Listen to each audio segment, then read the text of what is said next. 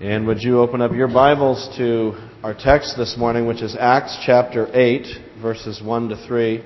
If you're using a Pew Bible, you'll find that on page ten eighty-five. Acts chapter eight, verses one to three. The kids here, kindergarten to second grade, can be dismissed to Children's Church.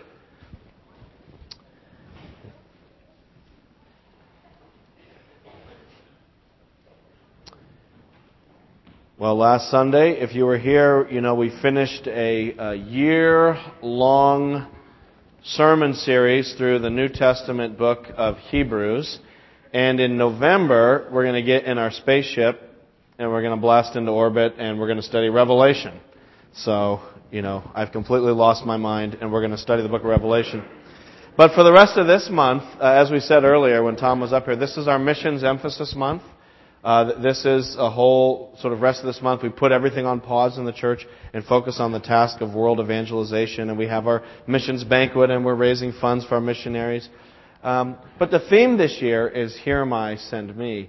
We also want to think about our personal involvement in the task of world evangelization. It's not just supporting career missionaries who go out and do this, but But we as a church, I mean, all of us who are disciples of Jesus have been called by God to be a part of the task of bringing His Word to the nations. And so the challenge this year is to think about how uh, how we engage with that at a personal level. Not just what our church is doing, but like how do I, as a follower of Jesus, get my hands around and uh, this command that Christ gives us. So I want to look at this text with you from Acts chapter eight. Verses uh, one to three. It's an interesting text. Maybe on the first reading it doesn't really seem like a text related to the topic of missions. But but the more you get into it, I think you'll find that it really speaks directly to missions, especially in the context of Acts. And it's a story in Acts chapter eight, verses one to three, of the first church ever, the first church on planet Earth, the church in Jerusalem, and the persecution that hit this church. And I want to ask the question, why would God allow persecution and suffering, not just to rattle a church, but to almost literally destroy a congregation when it's the only congregation on the face of the earth? Look with me at Acts chapter eight, verse one. On that day, a great persecution broke out against the church at Jerusalem, and all except the apostles were scattered throughout Judea and Samaria. Godly men buried Stephen and mourned deeply for him. But Saul began to destroy the church, going from house to house. He dragged off men and women and put them in prison. Okay, let me just quickly set the historical stage. The year is somewhere in the mid-thirties, perhaps A D. Jesus has been crucified, buried, raised. He's gone to heaven. The Holy Spirit is poured out on the day of Pentecost. The church explodes in Jerusalem. Thousands come to faith in Jesus. The church is growing. It's doing really well. It's an amazing congregation. And then on this day, it says, on that day, suddenly a great persecution broke out against the church. So it goes from a really blessed church, and then in one day, a persecution breaks out that almost ruins, shatters, and destroys this church. On that day, it says in verse one, a great persecution broke out against the church at Jerusalem. On what day? Well, it was another first. That day was the day the first person was martyred for the name of Jesus. So here in Acts, we have a lot of firsts. We got the very first church ever, and we got the very first person giving up his life because he's standing up for Christ. Uh, that first martyr is, was named Stephen, the first martyr in the history of the church. And his story is actually, if you go back one chapter, Acts chapter seven, he's Acts chapter seven is basically his sermon. This guy launches into this sermon. He's preaching to the crowds in Jerusalem, and he's he's sort of recounting the story of Israel down through the Old Testament, and and everyone's cool with it until he finally gets to the Jesus part of the story, and then he sort of points at them a little bit. Well, more than that, look at verse fifty-one of chapter seven. He, he, this is how, when he finally gets to the Jesus part, he says, "You stiff-necked people with uncircumcised hearts and ears. You're just like your fathers. You always resist the Holy Spirit. Was there ever a prophet your fathers did not persecute? They even killed those who predicted the coming of the righteous one," in other words, Jesus. "And now you've betrayed and murdered him. You who have received the law that was put into effect through angels, but have not obeyed it. So he's like, look, you guys killed Jesus, and you're just like your forefathers who killed the prophets who predicted Jesus. Now, this is not typically a way to endear yourself to the audience, so uh, you can imagine their reaction. Verse fifty-four, when they heard this, they were furious and gnashed their teeth at him. So what did he do? Well, he put gasoline on the fire. Verse fifty-five, Stephen, full of the Holy Spirit, looked up to heaven and saw the glory of God. So he suddenly has a vision. And Jesus is standing at the right hand of God. Look, he said, I, I see heaven open and the Son of Man standing at the right hand of God. Well, now he's just gone from being offensive in their minds to blasphemous. At this, they covered their ears, and yelling at the top of their voices, they all rushed at him, dragged him out of the city, and began to stone him. Meanwhile, the witnesses laid their clothes at the feet of a young man named Saul. And while they were stoning him, Stephen prayed, Lord Jesus, receive my spirit. Then he fell on his knees and cried out, Lord, do not hold them this against them.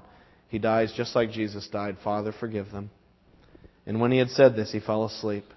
And Saul was there giving approval to his death. On that day, a great persecution broke out against the church at Jerusalem, and all except the apostles were scattered throughout Judea and Samaria. Godly men buried Stephen and mourned deeply for him, but Saul began to destroy the church. Going from house to house, he dragged off men and women and put them into prison. So in one day, this church in Jerusalem is is flipped. In one day, it goes from being a thriving, successful, amazing church, and it becomes a persecuted, scattered, destroyed church. People are fleeing Jerusalem. And, and it really, again, raises the question, why would God do this? If God is concerned for people growing in Christ, if God's concerned for people to come to know Jesus, here's a great church, and literally the only church on the face of planet Earth. And God allows the hammer stroke of persecution to shatter this church and send the people scattering. Like, why would God do that? This is a great church. I mean, do you realize how good this church was? That, you know, people read about the first church in Jerusalem, and they hold it up as kind of a model for what a church should be like. Uh, you know, we've all had good and bad experiences in the church, but you read Acts, and this was a great church. I mean, it started with a bang. Remember how this church started? If you go back to Acts, go back to Acts chapter two. You know, this, this church started like with a meteoric rise. It was amazing. Um, the day of Pentecost comes. The Holy Spirit is poured out. Peter, who's just a fisherman, you know, just go up to Gloucester, pick a fisherman. That's Peter. Suddenly he stands up and Peter's preaching to thousands of people. Like, where did he learn to preach? Where did he go to school? He didn't. But the power of the Holy Spirit comes on and he preaches. And it's effective. Look at the end of Acts chapter two. Look at verse thirty-six. I'm not going to read his whole sermon. I don't have time. But here's, here's like the conclusion of his sermon, just like Stephen. He says, verse thirty-six, therefore, let all Israel be assured of this. God has made this Jesus, whom you crucified, both Lord and Christ. He is risen. He is Lord. Turn to Jesus. And notice verse thirty-seven. When the people heard this, they were cut to the heart, and said to Peter and the other apostles, brothers, what shall we do? What are we supposed to do? We killed the Messiah. Peter said, repent and be baptized, every one of you, in the name of Jesus Christ for the forgiveness of your sins, and you will receive the gift of the Holy Spirit. This promise is for you and your children and for all who are far off, for all the Lord our God will call. And with many other words he warned them, and he pleaded with them, save yourselves from this corrupt generation. Those who accepted this message were baptized, and about three thousand were added to their number that day. One sermon, instant megachurch. three thousand people. Boom. You know, just add Holy Spirit. Just add water. Church is born. I mean, that's amazing. If you heard this week that on this Sunday, some guy preached somewhere here on the South Shore and three thousand people were saved and started a church, I mean, you would be like, I got to go see that. I, I would be like, let's all go see that. Next Sunday, we're going to go see this church that went from zero to three thousand in one sermon. Um, But it wasn't just big. It wasn't just a numbers thing. This was a really amazing church. Look at chapter two, verses forty-two to forty-seven.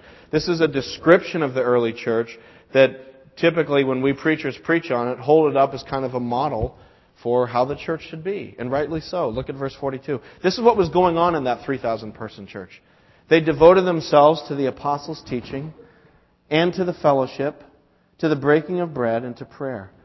So you go in this church, what would you find? People studying the Word of God, people listening to the apostles, people praying. This was a praying church. Verse forty-three, everyone was filled with awe, and many wonders and miraculous signs were done by the apostles. There's miracles going on in the church.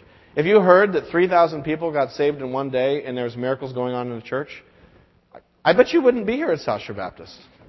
I bet I wouldn't be here at South Shore Baptist. I'd be like, job application, do you need anyone there? I would love to be a part of that. Uh, that would be incredible. Just you would be drawn to this. Verse forty-four, all the believers were together and had everything in common, selling their possessions and goods they gave to anyone as he had need. So they weren't just studying the Bible. They were living it out. And if someone in the church had a need, they were selling their possessions. Like I said, amazing congregation. What an incredible church. Verse forty-six, every day they continued to meet together in the temple courts. They broke bread in their homes. They're fellowshipping. There's warm life. And ate together, enjoying uh, glad and sincere hearts. Verse forty-seven, praising God and enjoying the favor of all the people. And get this, the Lord added to their number daily those who were being saved. Every day, people coming to faith. What a church. And it grew. Look at Acts chapter four, verse four. Those who heard the message believed, and the number of men grew to about five thousand. So now you're up to about five thousand Christian men. Doesn't count the women and the children. And it continues to grow. God blesses the preaching. God gives them courage in Acts chapter four. In Acts chapter five, even though they're persecuted, they continue to stand strong. God protects the church. He delivers the leaders. It grows so big, Acts chapter six, they got to add staff. Acts chapter six, verse one, in those days when the number of disciples was increasing, the Grecian Jews among them complained against the Hebraic Jews because their widows were being overlooked in the daily distribution of food. So they had this huge food program for poor widows. I mean, it was amazing. Verse two, so the twelve gathered all the disciples together and said, it would not be right for us to neglect the ministry of the Word of God in order to wait on tables.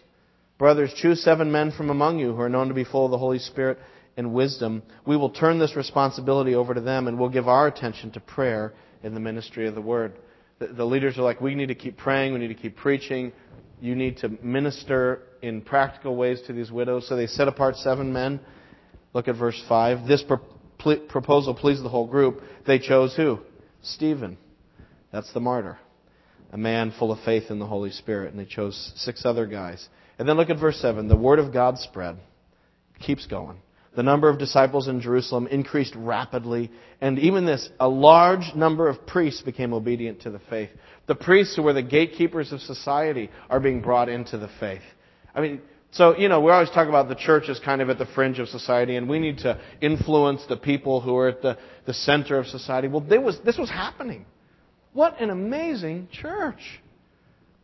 An incredible church. Maybe no other church has ever been like this. I don't know.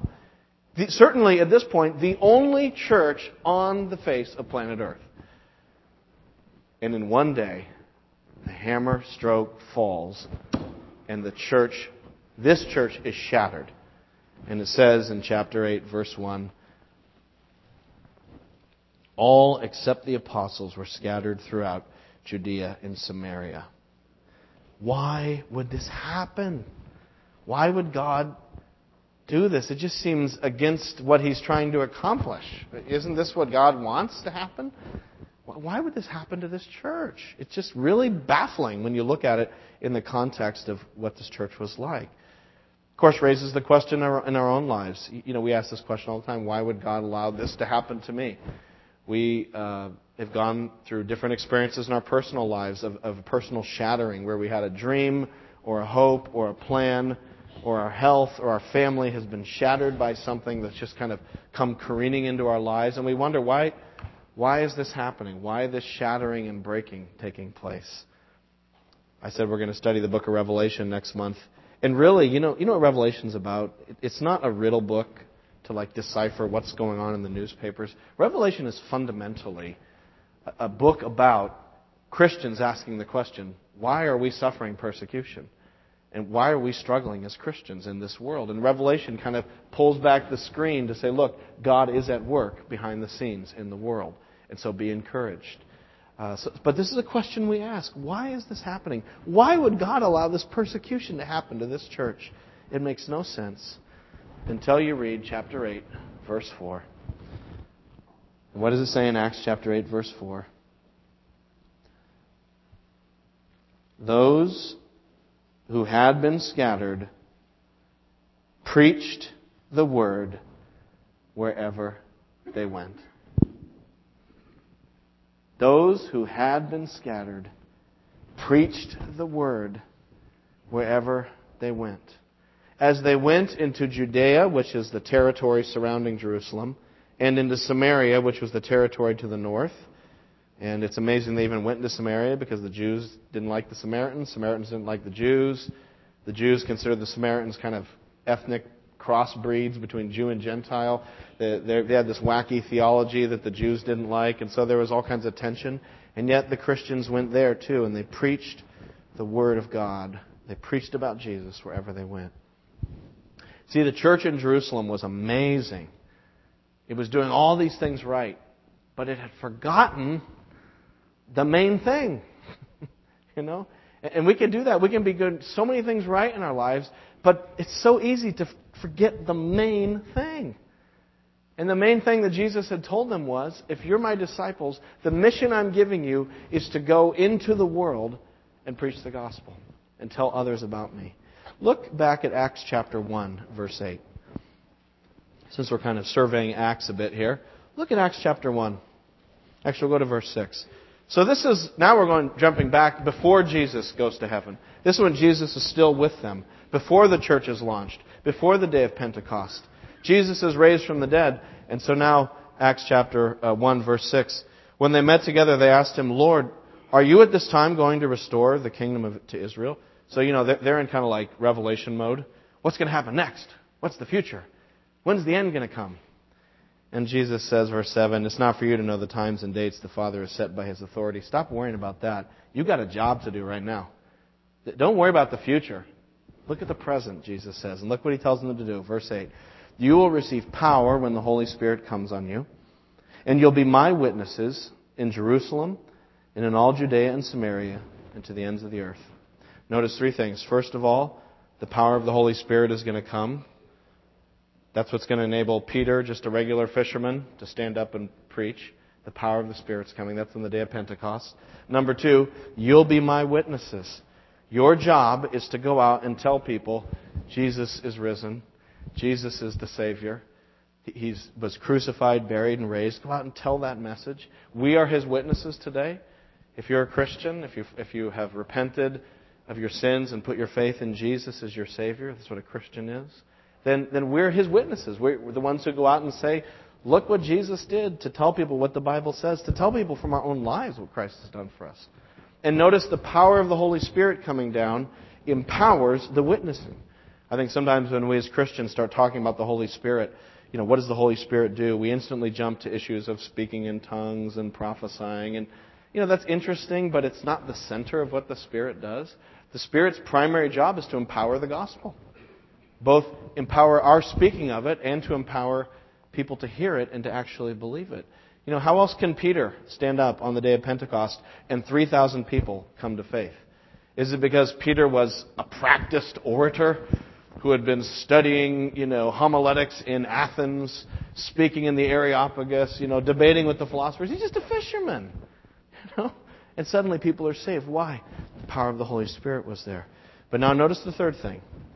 Holy Spirit comes, you'll be my witnesses, but notice where? In Jerusalem and in all Judea and Samaria and to the ends of the earth. Notice the outward moving concentric circles. There's Jerusalem, Judea and Samaria, the area around Jerusalem, and then where? The ends of the earth. So this is sort of this kind of exploding outward movement of the gospel that is predicted, that's still going on today. You know, the gospel's still moving to the ends of the earth. The good news of Jesus is spreading like wildfire around the world. Sometimes it doesn't feel that way in New England, but if you go to Latin America, Asia, the Middle East, um, uh, Sub-Saharan Africa, it's amazing that the, the speed at which what Jesus is saying is coming true. His gospel is going. The churches are spreading out. That's His mission. And so that really, chapter eight, is kind of a table of contents for the book of Acts. You can actually follow the book of Acts. It starts in Jerusalem, and then it goes to Judea and Samaria, and then chapters nine and ten, it goes out to the ends of the earth. Now that phrase should sound familiar to you by now. Jerusalem, Judea, and Samaria. Doesn't that sound familiar? Go back to chapter eight, verse one. The mystery passage. Why would God allow this persecution? On that day, a great persecution broke out of the church at Jerusalem, and all except the apostles were scattered throughout Judea and Samaria. You know, that, that should be like a flag. That's a literary flag. Jerusalem, Judea, and Samaria. So, so what's going on here? God is allowing the persecution of the this amazing church in Jerusalem, a wonderful church, a model church, the only church on the face of the earth, because they had forgotten the main thing, which was that the gospel needed to go to the nations. And so God, you know, uh, he, he sends them out, and all these disciples. It says all the disciples were scattered. I mean, we got to be talking thousands of people. If there were at least five thousand men in the church, I mean, I don't know how many went out, but it's got to be thousands. Thousands flooding into the neighborhoods and the villages around. Could you see it? You know, people are in their villages working away, brushing out the front step or whatever, and, and this little like pack of people comes into town with mules and their kids, and they look like they're they just kind of threw everything together and ran out of town. They're like, "What are you guys doing here? Where are you from?" "Oh, we're from Jerusalem." "You got any place we can stay?" "Well, yeah, you can stay with us, but why are you leaving Jerusalem?" "Oh, it's bad there." "What, the Romans?" "No, no, no. Uh, well, we're Christians, and, and we got run out of Jerusalem." "You're Christians? What does that mean?" "Well, do you remember Jesus?" "Oh, yeah, he came through our town." Well, blah, blah, blah, blah. And there's the story. They're preaching about Jesus. Like, you could just see it naturally happening as these refugees flee into the surrounding countryside. Um, you know, God, in one day, started an involuntary mission-sending program from the church in Jerusalem. And there was no missions committee. There was no missions budget. There were no special speakers. They had no thermometer. And I can't believe this. They didn't even have a banquet. I don't under... How do you do missions without food? I don't know. It doesn't doesn't fit my paradigm. Just in one day, the missions, boom, as God sends them out in an involuntary mission sending program because they had forgotten the focus. They, they had forgotten to take their their vision and lift it up to all the nations, to see that Christ needs to be proclaimed to the nations. Why would God allow the only church on the face of the earth to be practically destroyed? Answer, because it's the only church on the face of the earth. And that's not God's plan. His plan is for all nations, all peoples, to be reached. God, God is a great God. Jesus is the Savior not just of the Jews. He is the Savior of the world. Christ died for the sins of the world so that all people could hear about Him. You know, I don't know how many Jews there are here. My guess is we're mostly Gentiles. You know, some of us here are from Asia. I see some Asian brothers and sisters. A lot of us are here kind of European mutts. Uh, you know, some of us come, you know, have roots from Africa. Think about it. The gospel has reached us. It has gone out into the world. And you look at... I, boy, I wish we could do a whole Sunday school series tracking the theme of the gospel to the nations from the Old Testament. You could start in the Old Testament and trace this plan forward. You go back to Father Abraham, two thousand years before Christ, and, and God makes this promise to Abraham. I'm going to bless you. I'm going to make you a great nation. I'm going to take care of you. And the final part of the promise to Abraham is, all the nations on earth will be blessed through you. You jump forward to the, the mid-eighth century B C, to Isaiah. Isaiah is prophesying that the servant of God will come, and he will not only reach Israel, but that it keeps saying he'll be a light to the Gentiles. Uh, Isaiah prophesies that the nations will say, "Let us go up to the mountain of the Lord. Let us go up to learn about the Lord. And so there's this hope in the Old Testament that, that what God had done for Israel in making them His people would someday explode outward to all the nations on earth. And so finally Jesus comes. He's the servant of Isaiah. He's the prophesied one in Abraham's promise. And Jesus comes and now He says, I've died for sins. I've rose again. Go. Go to all the nations. That's the command. And they had lost sight of that. And so Jesus sends them out. I mean, look at the book of Revelation. Talk about Revelation. Put a bookmark here. Go to Revelation chapter seven. Last book of the Bible. The strange and mysterious book of Revelation. It's really not that strange. Here's a vision. Revelation chapter seven, verse nine. John has a vision of the final state of the Christians with God. What's it going to look like? Verse nine of chapter seven. After this I looked, and there before me was a great multitude that no one could count, from every nation, tribe, people, and language, standing before the throne and in front of the Lamb.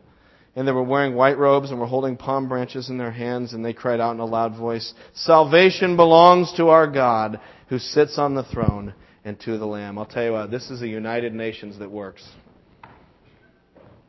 God bringing the nations together under the King, Christ.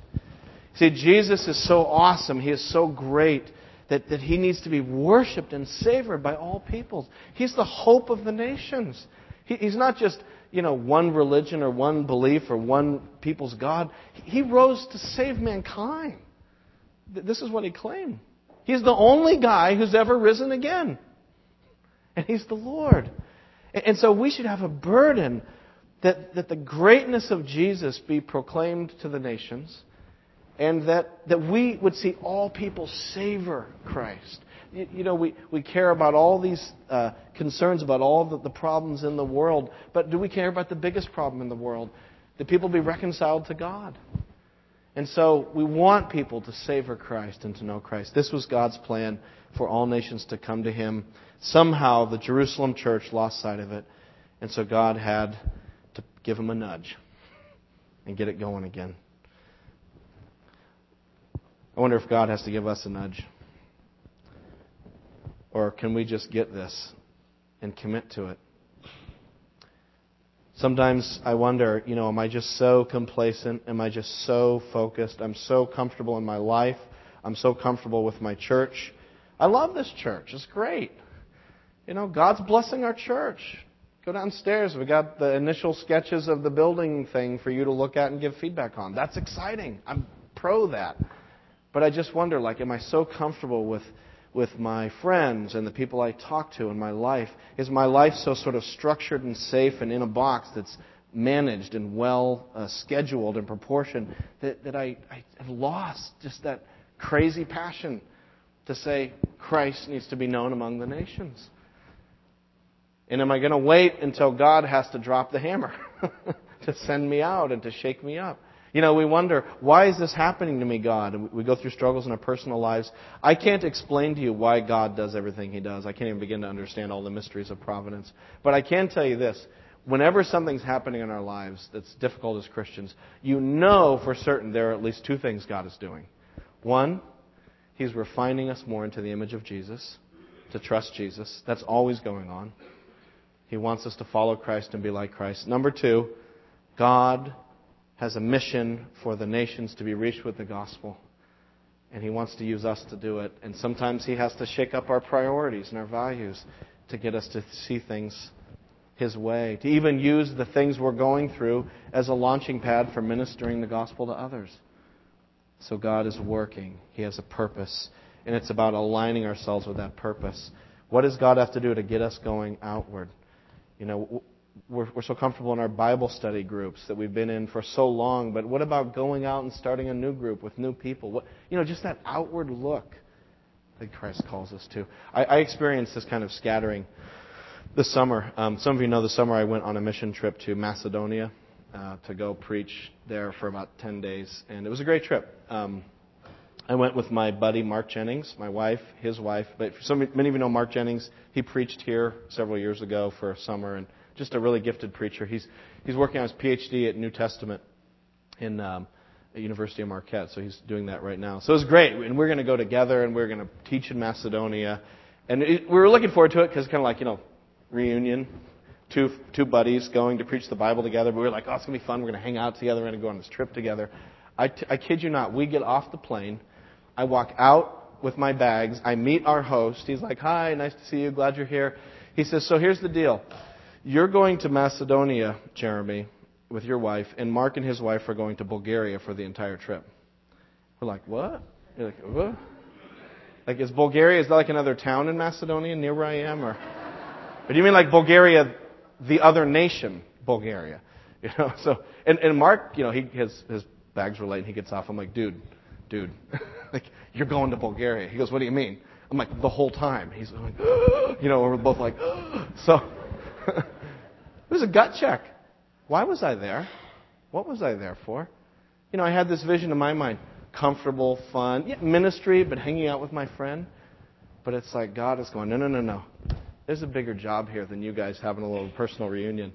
Jeremy, the gospel's needed in Macedonia. Mark, the gospel's needed in Bulgaria. Go, go. And it was definitely one of those shattering things. I have to say, it worked out perfectly. God knew what He was doing. Am I surprised? But it was an, it, it worked out amazingly well. What is God going to need to do to send us out?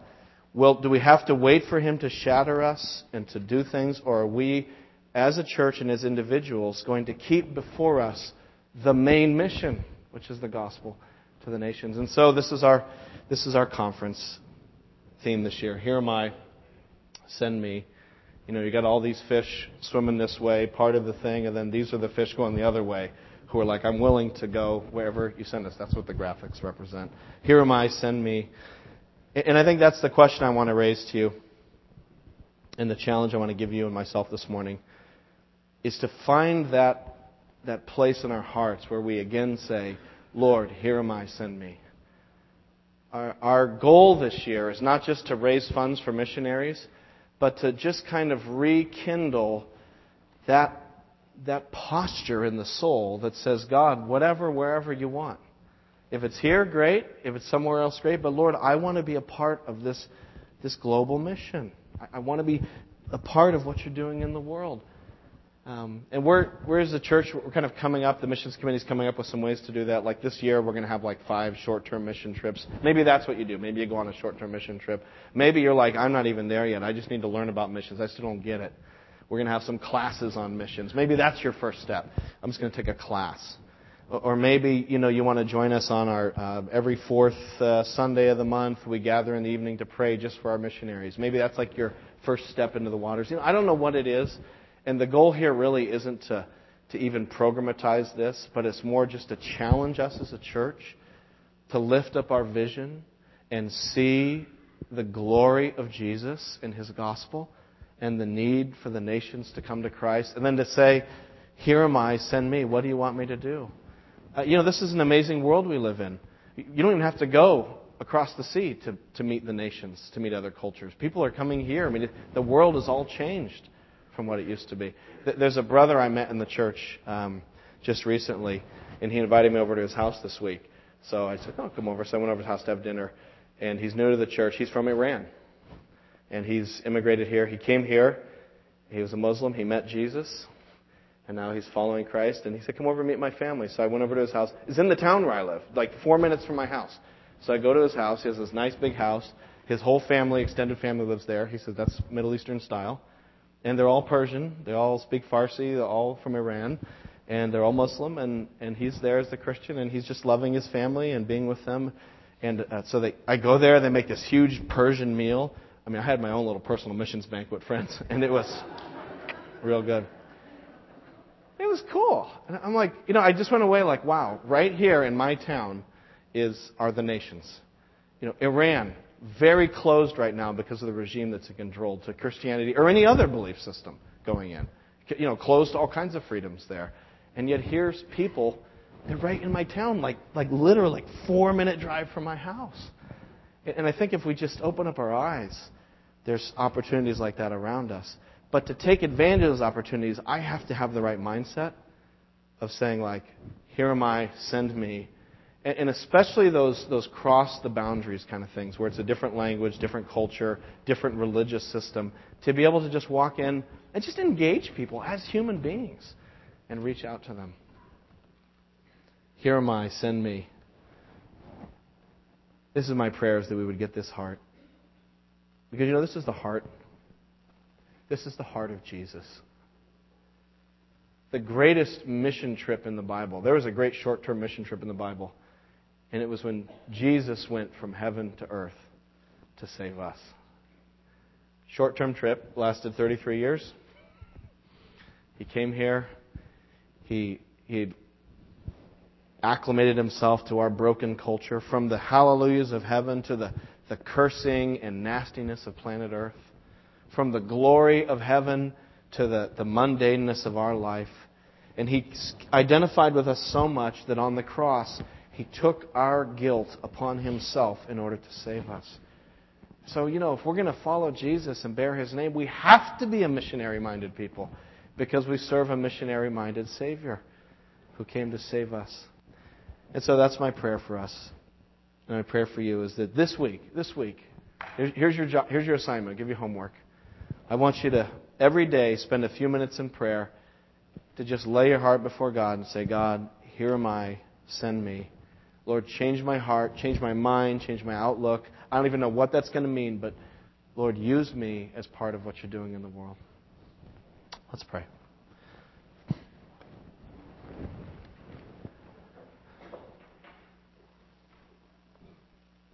Lord Jesus, we just worship you as the Savior of all mankind. Jew and Gentile, slave and free, Lord, you are the Savior of all men. We thank you that salvation has been purchased for a people from every tribe, tongue, language, and nation. God, we do pray that uh, you would give us as a church an outlook that resonates with your heart to see the gospel go to the nations. Thank you, Lord, for South Shore Baptist. Thank you for how you're blessing it. Thank you for the growth that's here, for the life, the health. Thank you that we can even contemplate a building project. But Lord, we pray that, that in the midst of all of this, that we would keep over and above that your mission to us as our central mission. Lord, that we would have a heart for the gospel and for the nations. And so, Lord, continue to work in our hearts. Here we are, Lord. Send us, we pray. In Christ's name, amen. Just stand and let's sing one more song together before we...